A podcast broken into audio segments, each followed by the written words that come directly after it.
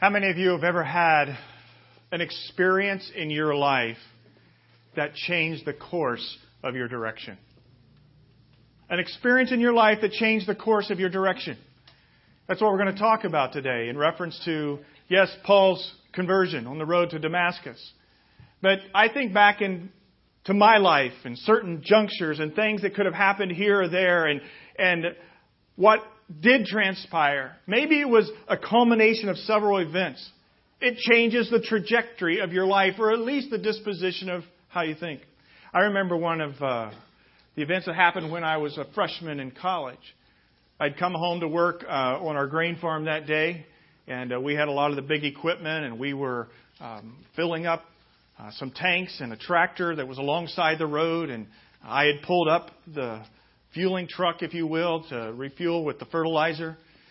And in a little bit, we heard a crash like somebody hit our mirror. I turned my head, as did my brothers, and we heard a car screeching to a halt. And while it was screeching to a halt, we also saw a body flying through the air that landed in the ditch and began to flop. It was a 12 year old boy from the house across the road one of our rental houses, and he never saw the car and was distracted, and so was the car. And that young boy died there as his parents came out crying and screaming over his body. We shut down the farm operation for several days. It was that very year also that I had the opportunity to go to Israel with a group of about 50 bikers not the Harleys, bicycles. we had the chance to tour around Israel, and I remember some of the defining moments there, including a defining moment on top of Masada, which was one of the last, the last strong uh, hold, the holdout for the Jewish people before the Romans just completely destroyed them in the year 70 AD. And I remember God touching my life at different stops there, including the stop there at Masada. I remember coming back that next year in a defining moment of a youth ministry that had been broken and crumbled, and I was trying to hold together while we were between youth pastors. And the new youth pastor guy came, and that broken group of about 30 kids mushroomed to 130 some kids within a year. And revival broke out not only in the youth group, it started to impact the whole church. There was a season of time in my life when I was a freshman sophomore in college that changed the trajectory of my life. Lives matter. This life is brief. You never know what day could be your last. That boy did not know, neither did his parents. The reality that Jesus really was somebody who walked on this earth. It wasn't make believe to visit the places, yes, that are always the traditional sites to visit in Israel, but to show up at the Sea of Galilee and be riding my bike down with some of my friends into sort of the fishbowl of which the Sea of Galilee is and going, this is where the Lord Jesus Christ ministered and served around Galilee. No kidding. Where he called the fishermen off of the seas and he began the whole movement that I was a part of, and that that movement is still alive today and can take young people's lives and change and transform them from people who are just hanging out, having a good time at school with their friends, to being a mobilized group of young people on mission to serve God. A mission that lasts through all the years that I look back on those youth ministry days and I say, God, you are alive. In fact, that very movement, that very youth pastor is the guy who's heading up the ministry that my son, who we prayed for along with others last week for short term missions, he went to be with this week because he started a parachurch ministry called Forge. And they're crafting a 58 day experience for 22 young adults that I believe will change their life, and I'm praying will change even my own son's life in new and incredible ways. Have you come through an experience in your life that has changed the trajectory and the course of where you're headed? We can look back and we can identify whether it's an event or a season of time like it was in my freshman and sophomore years when I made a decision to, to step out and serve God and go into vocational ministry. Maybe you have history of that experience. Maybe you're in the middle of that experience right now. Maybe you're like, when's mine coming? It could be right around the corner. We never know what a day holds. My landlord's wife this last week was diagnosed with advanced liver cancer. He was baptized in this very church when it started, full of life, senior in high school, junior in high school, I believe, sophomore. You never know what a week holds. The Apostle Paul was that way. He was named Saul of Tarsus, and Saul of Tarsus was a bad dude. In fact, as we started to watch this AD series that's on Sunday night in conjunction with this series, Life AD, that we're in here on Sunday morning, I've been a little bothered the last couple of weeks by how Paul has been depicted. Because he's a bad dude. And I thought to myself, why am I bothered by how they're depicting Saul of Tarsus or Paul with the AD series? And part of it is because I don't think of Paul in the terms in which he was pre conversion. He was a religious zealot, a Pharisee. He had all the credentials. He was a Jew who had Roman citizenship through his family. You could not touch his resume. And he was zealous for God. To the point of overseeing Stephen's murder to the point of rallying all kinds of people together of the Jewish nation at that time to squash out this Jesus of Nazareth movement. He was a bad dude. But God, you know what He's in the business of doing? He's in the business of taking bad dudes and changing them.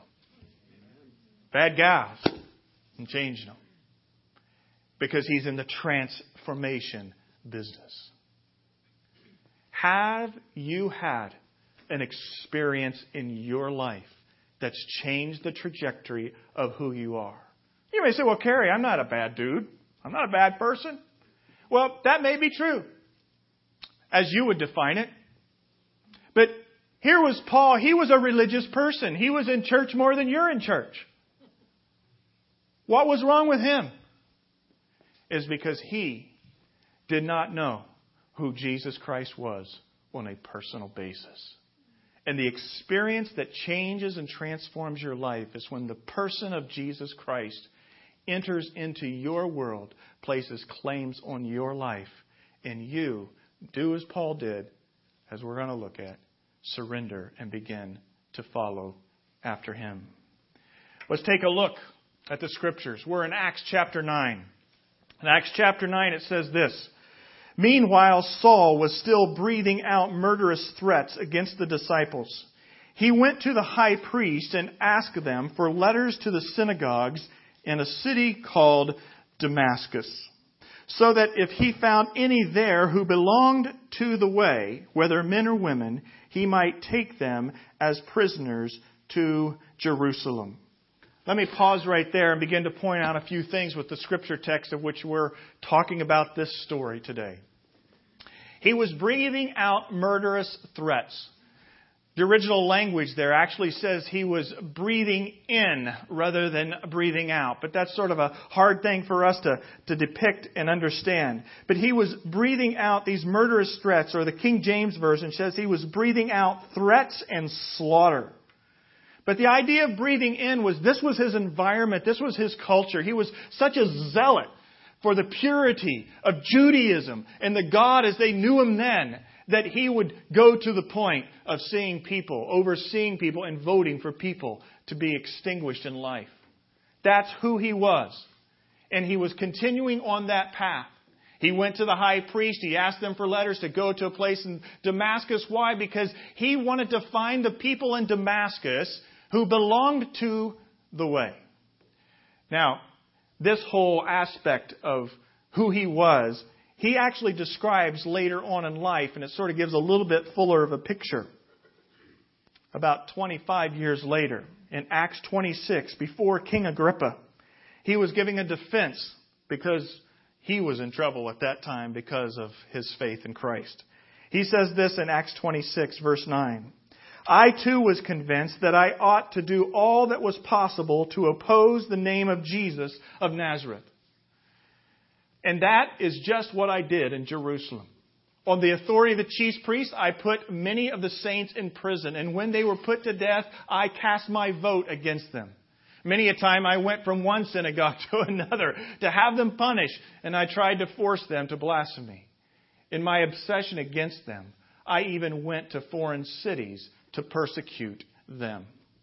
When you have an experience that changes your life that Paul did, it's embedded within you. And you carry it with you for years. And here he is articulating the before Jesus dimensions of his life. This is who I was before Christ, King Agrippa. This was the kind of bad dude that I was. We come back to what it says then in Acts chapter 9. In Acts chapter 9 it says that he made his way to Damascus, which was one of those foreign cities, right? That he just described 25 years later. So that he found any there who belonged to the way.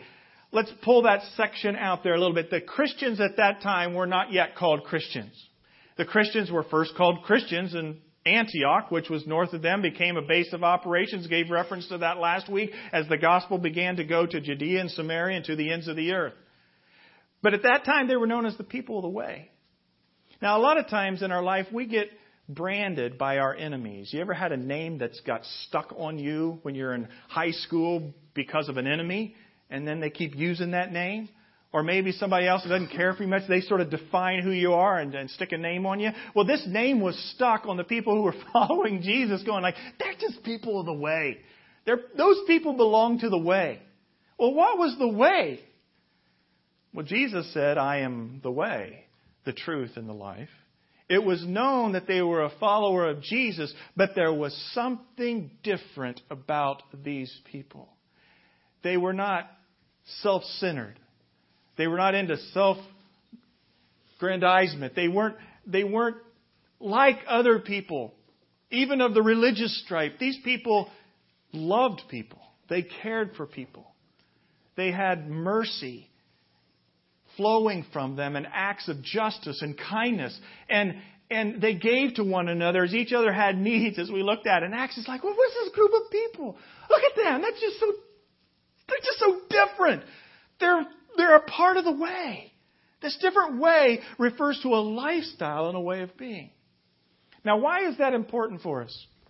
I think it's important, especially in light of watching AD sometimes on Sunday nights these evenings, because the people of Jesus Christ should never be depicted as people who uh, were fearful, that they were that they were bunkered in, claustrophobic into themselves, a little subgroup. They were a community of lovers and encouragers, giving life and hope. People were attracted to the people of the way. That's why the numbers were, were quickly growing. Thousands upon thousands of people in those days were becoming people who were followers of the way. They weren't giving up on their Jewish faith. They saw the culmination of their Jewish faith in Jesus as the Messiah. And then Jesus as the Messiah through the power of the Holy Spirit, like we've talked about the day of Pentecost, comes and dwells within them and they begin living in a different kind of way. You know, this weekend is actually the weekend references of the weekend of Pentecost. You know why? Because it's been 40 days since Easter. Now, as you're into the AD series, you're like, we're really down the road a lot further than that. But can you think in terms of when Easter was, what you were doing there? I was thinking about it driving to church today uh, because my mom and, and my sister and some family members were here, and I go, wow, it was, it was 40 days ago. So between then and this time here, Jesus had appeared to people off and on. And this whole movement, the Christian way, had really taken off. Paul did not like people of the way. And I think part of the reason why is not just because they were uh, proclaiming this Jesus as Messiah, but he was bothered by the change that had happened to them and the kinds of people that they were because he knew in his own life he was not that kind of person. He tried to justify his zealotness but he knew inside that he was amiss. Now, the third thing in this is the aspect of where was Damascus. You see, this movement that had broken out in Jerusalem, which is identified by the yellow star there, had begun to move its way, as we looked at last week on Great Commission Sunday, had begun to move its way through Samaria, from Judea into Samaria, into the uttermost parts of the world. That Damascus was the. Um, big city in uh, Syria at the time. Now, isn't it interesting when you look at this map? The reason I put this particular map up here is because we see this map on the news almost every night, don't we? Same place. Same story. Division, brokenness, strife, evil, hardship. And in this map, we see that God had a purpose for the Christian way to be moving its way out into the way outer regions. Damascus, 160 miles from Jerusalem. There was a group of Christians there. Now, Damascus today, it's the capital of Syria. Uh, it's about two and a half million people today in the metropolitan area of Damascus. Friends, that's a lot of people. Back then, it was about 150,000, it was believed. People were in Damascus. It was a prominent major city back then. In fact, Damascus goes back 2,000 years BC. It had been a long established, it was, a, it was a, an entrepreneurial place, a very a big metropolitan kind of environment. This was a big, significant base of operations. And the outbreak of the way was hitting the mark in Damascus. It's believed that maybe there were at least 20,000 Jews at the time out of the 150,000 that were in Damascus. Why do we know that? Because shortly after this period of time, there were 20,000 Jews that were slaughtered and killed. So we know there had to be that many. And so it would make every bit of sense that maybe there were some from Damascus or the disciples had begun moving that direction, that the, the outbreak of the way was happening there, and Saul of Tarsus knew about this, and he says, We've got to stop it. And so he leaves Jerusalem with papers in hands to be able to go to Damascus and do something about that situation. And that situation was to put a stop to the way. But along the way, to take care of the people of the way, God had his way. And so we find this in Acts chapter 9. As he neared Damascus on his journey, suddenly a light from heaven flashed around him. He fell to the ground and heard a voice say to him, Saul, Saul, why do you persecute me? Who are you, Lord? Saul asked. I am Jesus whom you are persecuting, he replied. Now get up and go into the city, and you will be told what you must do. Verse 9. The men traveling with Saul stood there speechless. They heard the sound but did not see anyone. Saul got up from the ground, but when he opened his eyes, he could see nothing. So they led him by the hand into Damascus. For three days he was blind and did not eat or drink anything. Now, it's believed there was actually a large entourage with him because if he was going to Damascus to take a lot of the, the Christian people of this Jewish number back to Jerusalem to put on trial, he would need people to help him take him back. So he probably had a large entourage with him. It was a six day journey by caravan. And so he is like on the precipice of going into Damascus, and God plays his hand in his chosen subject of Saul of Tarsus. And we have what's referred to as the Damascus Road experience. In fact, the phrase is still used today. I had a Damascus Road experience. What does that mean? Well, it means that you have been halted by God.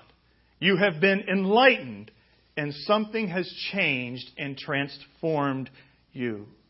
Now, interesting, again, I want to go back to Acts 26, sort of helps fill in some of the pieces and some of the perspective of the Apostle Paul 20 some years later. He's before King Agrippa, and this is what he says in Acts 26.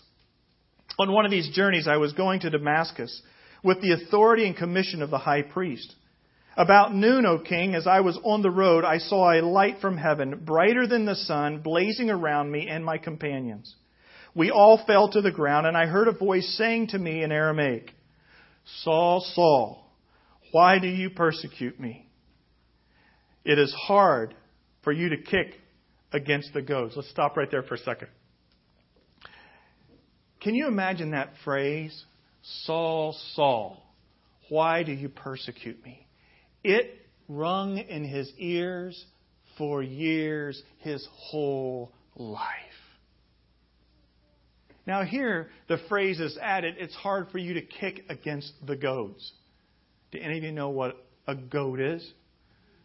Well, if you were part of an agricultural environment and you had oxen that you were trying to get to, you know, to plow a field and they were pulling a plow behind it, or maybe they were just pulling some type of cargo uh, cart and they were not wanting to get moving, you would have this long stick with a point on the end of it, and you would goad them in the leg to say, get going.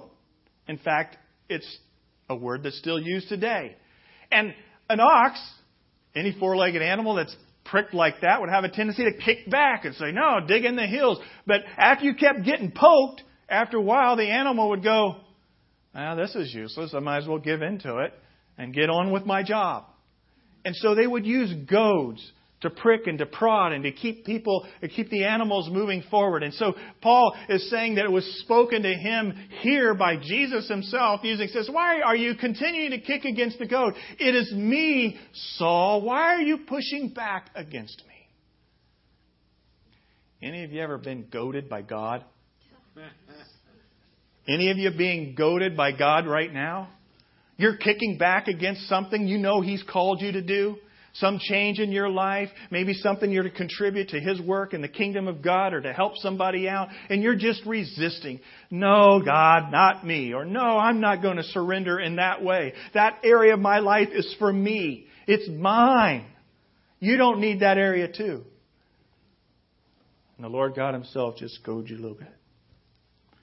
And you actually think He's going to stop goading you. Why do you keep kicking back against the goad? That's painful. It hurts. You see, Saul, in this moment of his conversion, if you will, he did have a choice. He did not have to say, Oh my goodness, it's Jesus. He really is alive. Jesus was God. Jesus is the Messiah. All that I knew to be true. And you need to know this. Paul had been around the Christians, the people the way enough. He understood the gospel to the nth degree because it had been spoken into his life. Do you remember Stephen? He's standing beside Stephen, right? When Stephen's stoned. It says of Stephen that he's full of wisdom and Holy Spirit and faith, those kinds of things. And it said that nothing, nobody could refute Stephen in his articulation of the things of God's Word and who God was. Not even someone as brilliant as Paul. So Saul of Tarsus steps back. He knows everything that's been spoken. He knows what the gospel is. He knows who Jesus Christ is, uh, was claimed to be. He knows about the eyewitness sightings of Jesus the resurrection. He could have chosen in that moment to not surrender, but to kick back against the goads and continue to be defiant.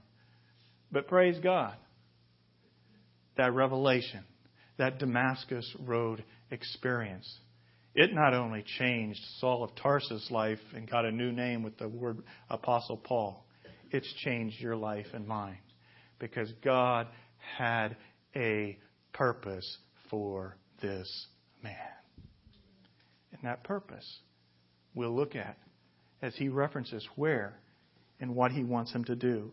Acts 26, it continues on, and this again with King Agrippa a number of years later. He told the king, Then I ask, Who are you, Lord? I am Jesus, whom you are persecuting, the Lord replied. By the way, I'm so thankful that Jesus was very clear in that moment. That way we don't sit 2,000 years later oh, well, it could have been Jesus. Maybe not. Maybe it was an angel. I don't. No. I am Jesus, whom you are persecuting. The very same Jesus that appeared to the disciples in the upper room the very same Jesus that appeared to the men that were walking on the road to Emmaus and the other sightings that were on that period of 40 years. It was that Jesus. This is just another one of his appearances. In fact, Paul referenced many years later in, in some of his writings, especially to the church at Corinth, that he was the one who was the least of the disciples, but that he too had seen Jesus because you could not be described as an apostle unless you had had eyewitness to Jesus. So when they picked the people who were the apostles, did you see Jesus? Yes, I walked with Jesus. I saw Jesus' resurrection. So Jesus appeared to Paul.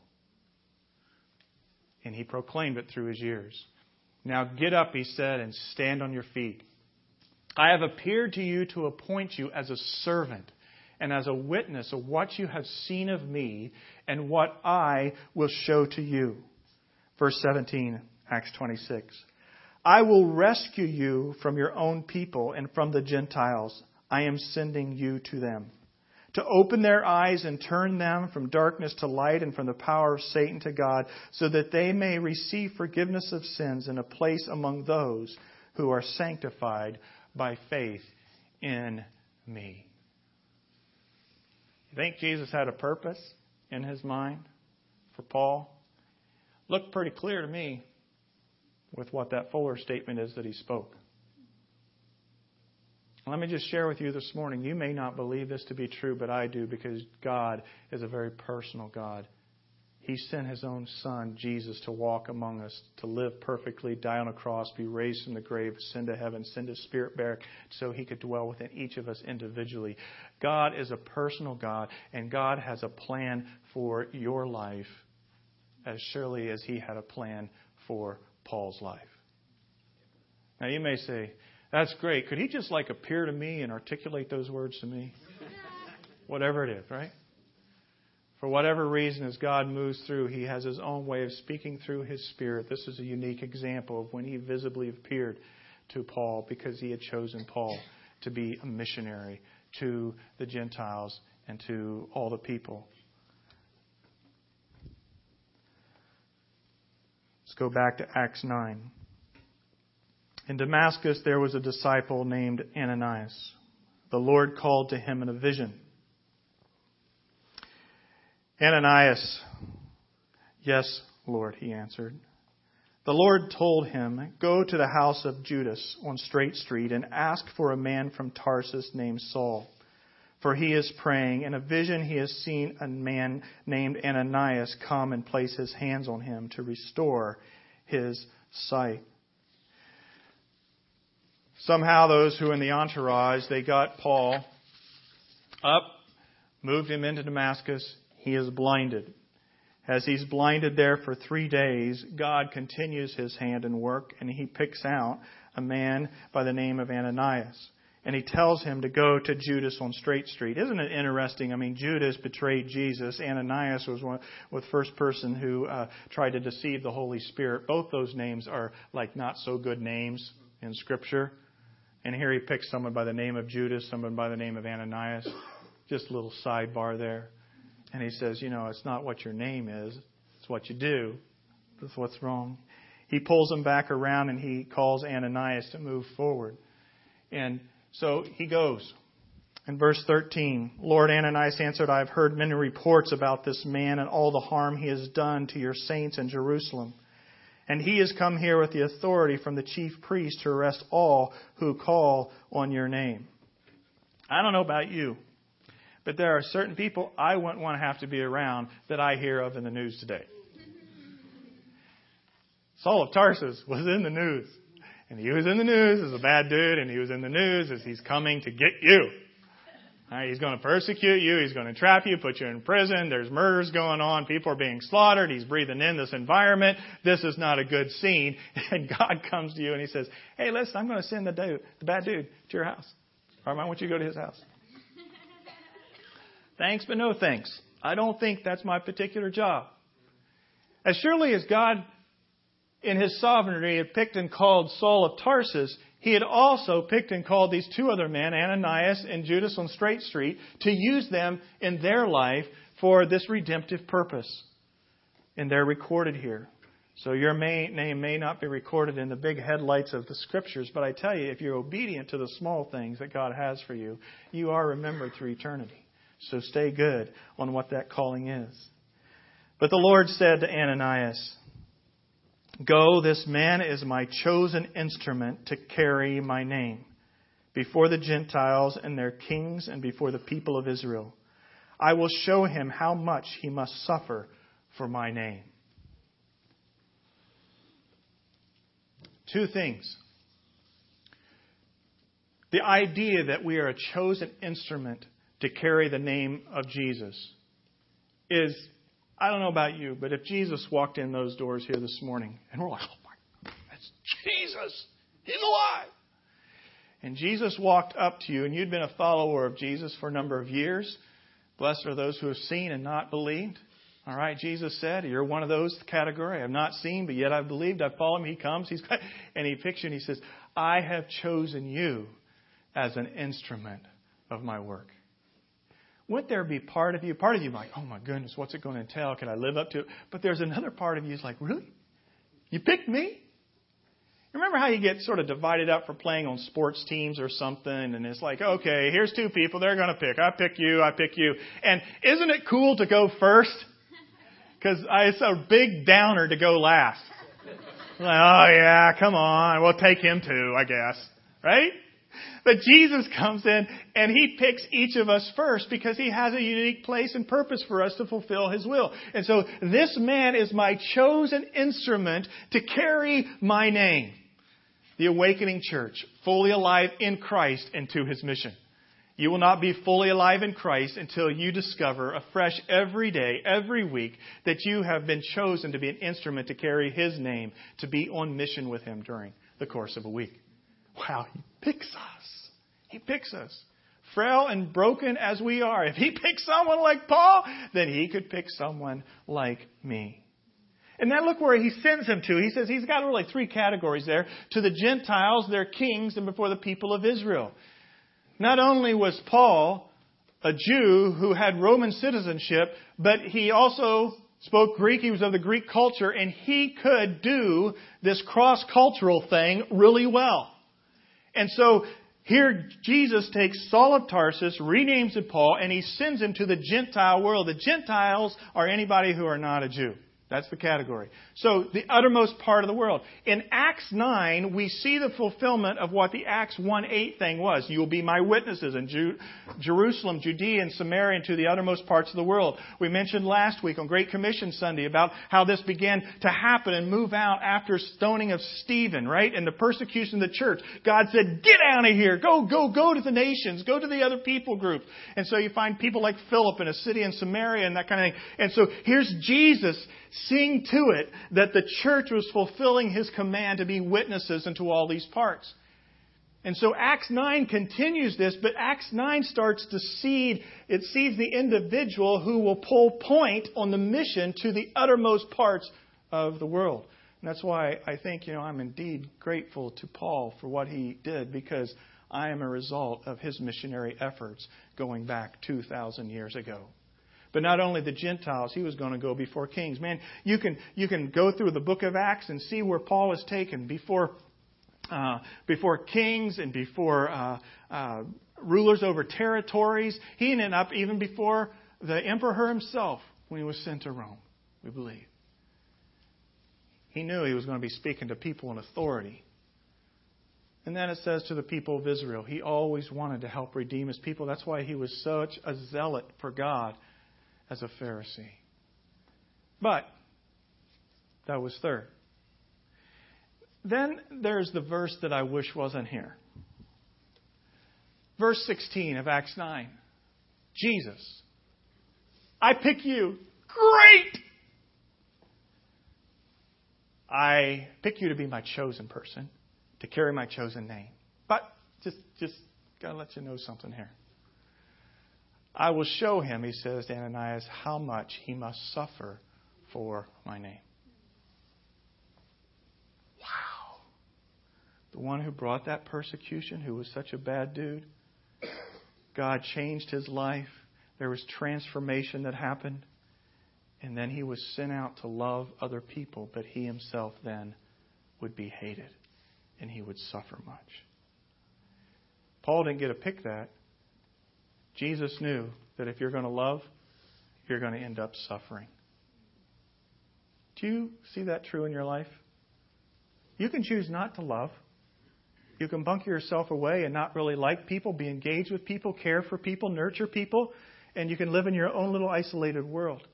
But the moment you step out of that world and you choose to love people, love people in the name of Jesus, love people through what God's work is in your own heart, whatever it may be, you risk the opportunity to suffer because of that love that you're reaching out with.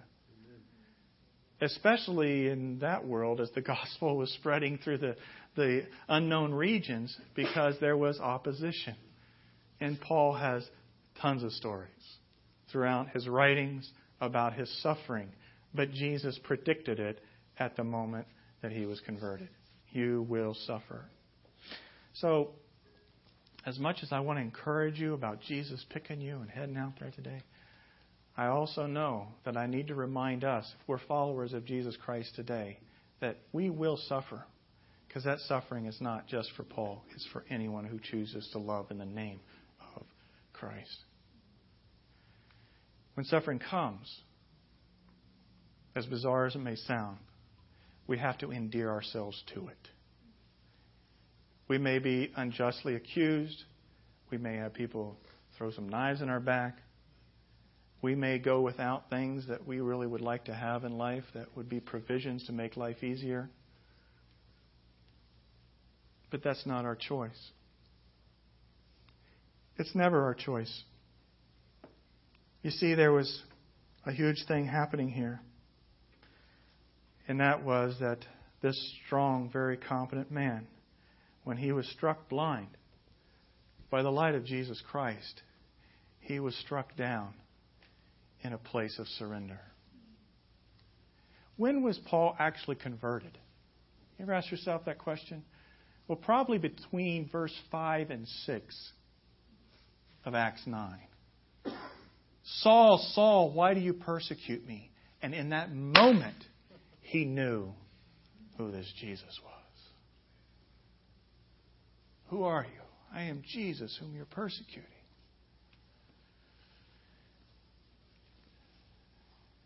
all he knew that he was pushing back against, all he thought was a lie, was really the truth.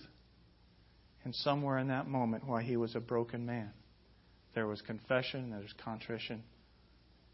For three days, he was blinded. Now, you know, the three days you're blinded, don't you think in terms of it being blinded, you would see darkness? Right? He was blinded by a light. In fact, there's all kinds of, you know, there's different stories out there people have that don't want to believe the story. He was epileptic and he had a seizure and then he thought he heard voices or, you know, it was close to this valley, rainy season, you know, Damascus. He got struck by a bolt of lightning or whatever. Well, you probe into that. Go, really? As Spurgeon said, may we all have such epilepsy if that's true, you know?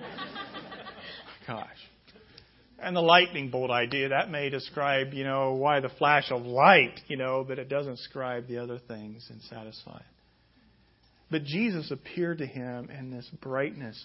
And I believe it's like when you look at the sun too long and then you look away, what do you see? You see this little red, you know, this dot in your eyes. It was burned into you. I don't know that his his blindness was a blindness of darkness. It was probably a, it was probably a blindness of light. And for three days he's blinded with this light image in his face of Jesus. But praise God, when he was blinded and struck down, he chose to yield and consecrate himself to God. Question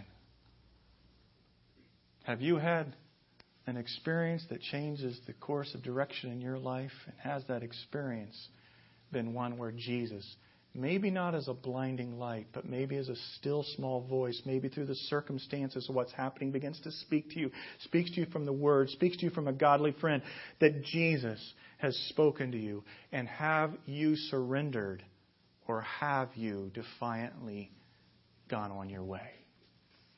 Paul surrendered.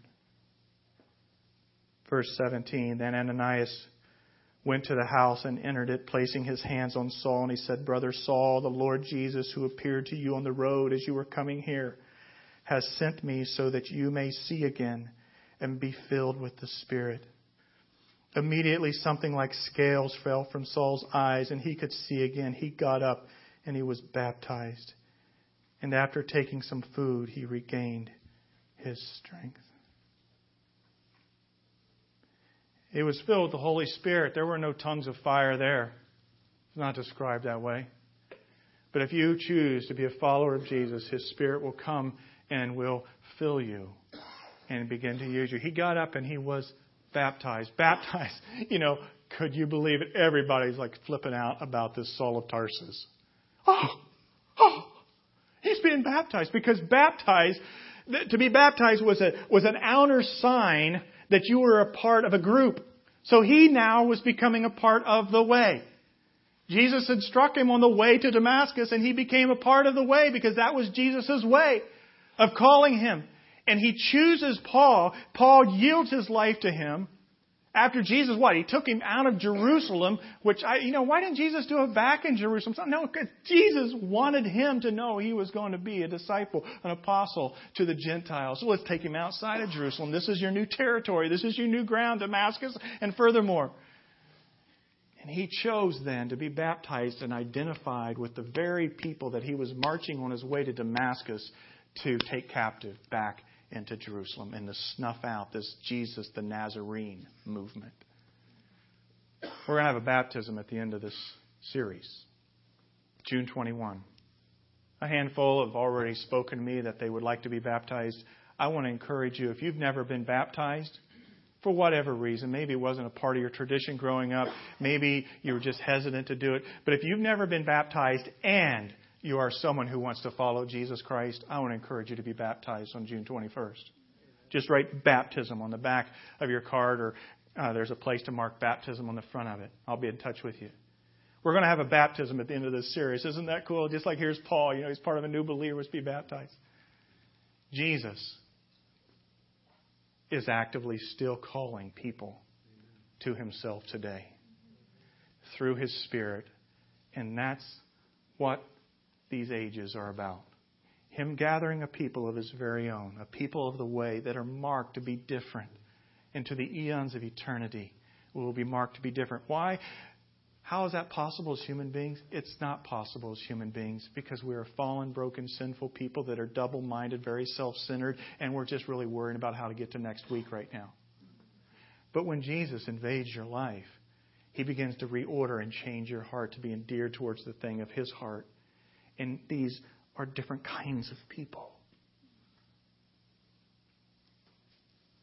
Three questions. Have you had a Damascus Road experience? I'm not talking about the lights and the branding and the blindness of that. I'm talking about have you had the personableness of Jesus come to you and say, I want you to be a follower of me. I've chosen you if you could say this morning, well, you know, to be honest, Carrie, I don't. You know, this is a nice story about this Paul guy and Acts and all that's going on. It's sort of sort of amazing story, but God's just really distant to me, if there is even a God. I believe if you make it your choice to seek out the God that may or may not exist, and you make it your choice to discover who Jesus Christ is, whether through the writing of Scripture, interacting with those who are followers of Christ, there's multiple ways to begin to discover who Jesus is. If you make the choice to seek Him, He will reveal Himself to you. He's not someone who picks a few and discards the others. Today is the day of salvation. God desires that all would be saved. And if you've never been saved and had a Damascus Road experience where you've seen Jesus or at least felt him or understood his truth and surrendered to him, whether it's a big moment or just a small, simple crossing a line of faith, active prayer, I don't know, then I, I beg of you, I really do as a pastor, I beg of you to make it a top priority in your life to seek God out and to seek to discover who Jesus is because you too can be met by Him. Have you had a Damascus Road experience? Secondly, has the resurrected Jesus changed the course of direction in your life? The Apostle Paul went into Damascus. He stayed in Damascus. He actually had three years in Asia Minor where God instructed him. He began to teach in the synagogues. His whole trajectory of life was changed after meeting the resurrected of Jesus. Can I tell you something I'm bothered by? I am bothered by people who say that they are Jesus followers, that they're Christians, but there's no evident change of trajectory in their life because of the lordship of the one who supposedly saved them. And it's not me to ever question somebody's faith. That's in the hands of God and He knows, but I will ask you if your life has not been changed and the agenda of your life changed, because of your relationship with Jesus Christ, then has it been that you've yielded to the Lordship of Jesus, or have you just accepted Him in as just one more thing for maybe a sense of fire insurance or something about eternity? When you meet Jesus as the resurrected Jesus, He is calling you to Lordship. Paul was no longer calling the shots after Acts 9. He was calling men, making decisions. From that moment on, Jesus said, You go into Damascus and I'm going to tell you what to do. You just sit there in your blindness because I'm now in charge.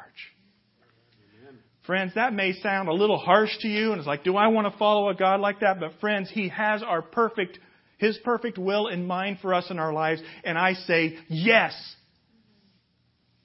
When I was 15 years old and I yielded to the Lordship of Jesus Christ, it was because of this very point I finally realized that if I was choosing what was best for my life, I could only come up with second best because He had the ultimate best. Yes, I surrender to the Lordship of Jesus Christ. Thus, the question Has the resurrected Jesus changed the course of direction in your life? And if He hasn't, then I would ask you Is He the Lord of your life? As it said, he's either the Lord of all or he's not Lord at all. No Lord is an oxymoron. You cannot say that. And then my third question is this Are you surrendering to Christ as Lord for his purposes in this world? He has a plan, he has a purpose. I want you to dwell on what the Spirit is speaking to you now about in what you need to do with your life. Here on this Memorial Day weekend, we honor those who've given their lives for our freedom. On this Memorial Day Sunday, I want you to honor the one who gave his life for your salvation. To set you free, put you on a trajectory to be used by him, to be his witness, even to the uttermost parts of the world. Watch this video and these words entitled Reverse Poem. I find it interesting. Going one way, changing, and turning and going another.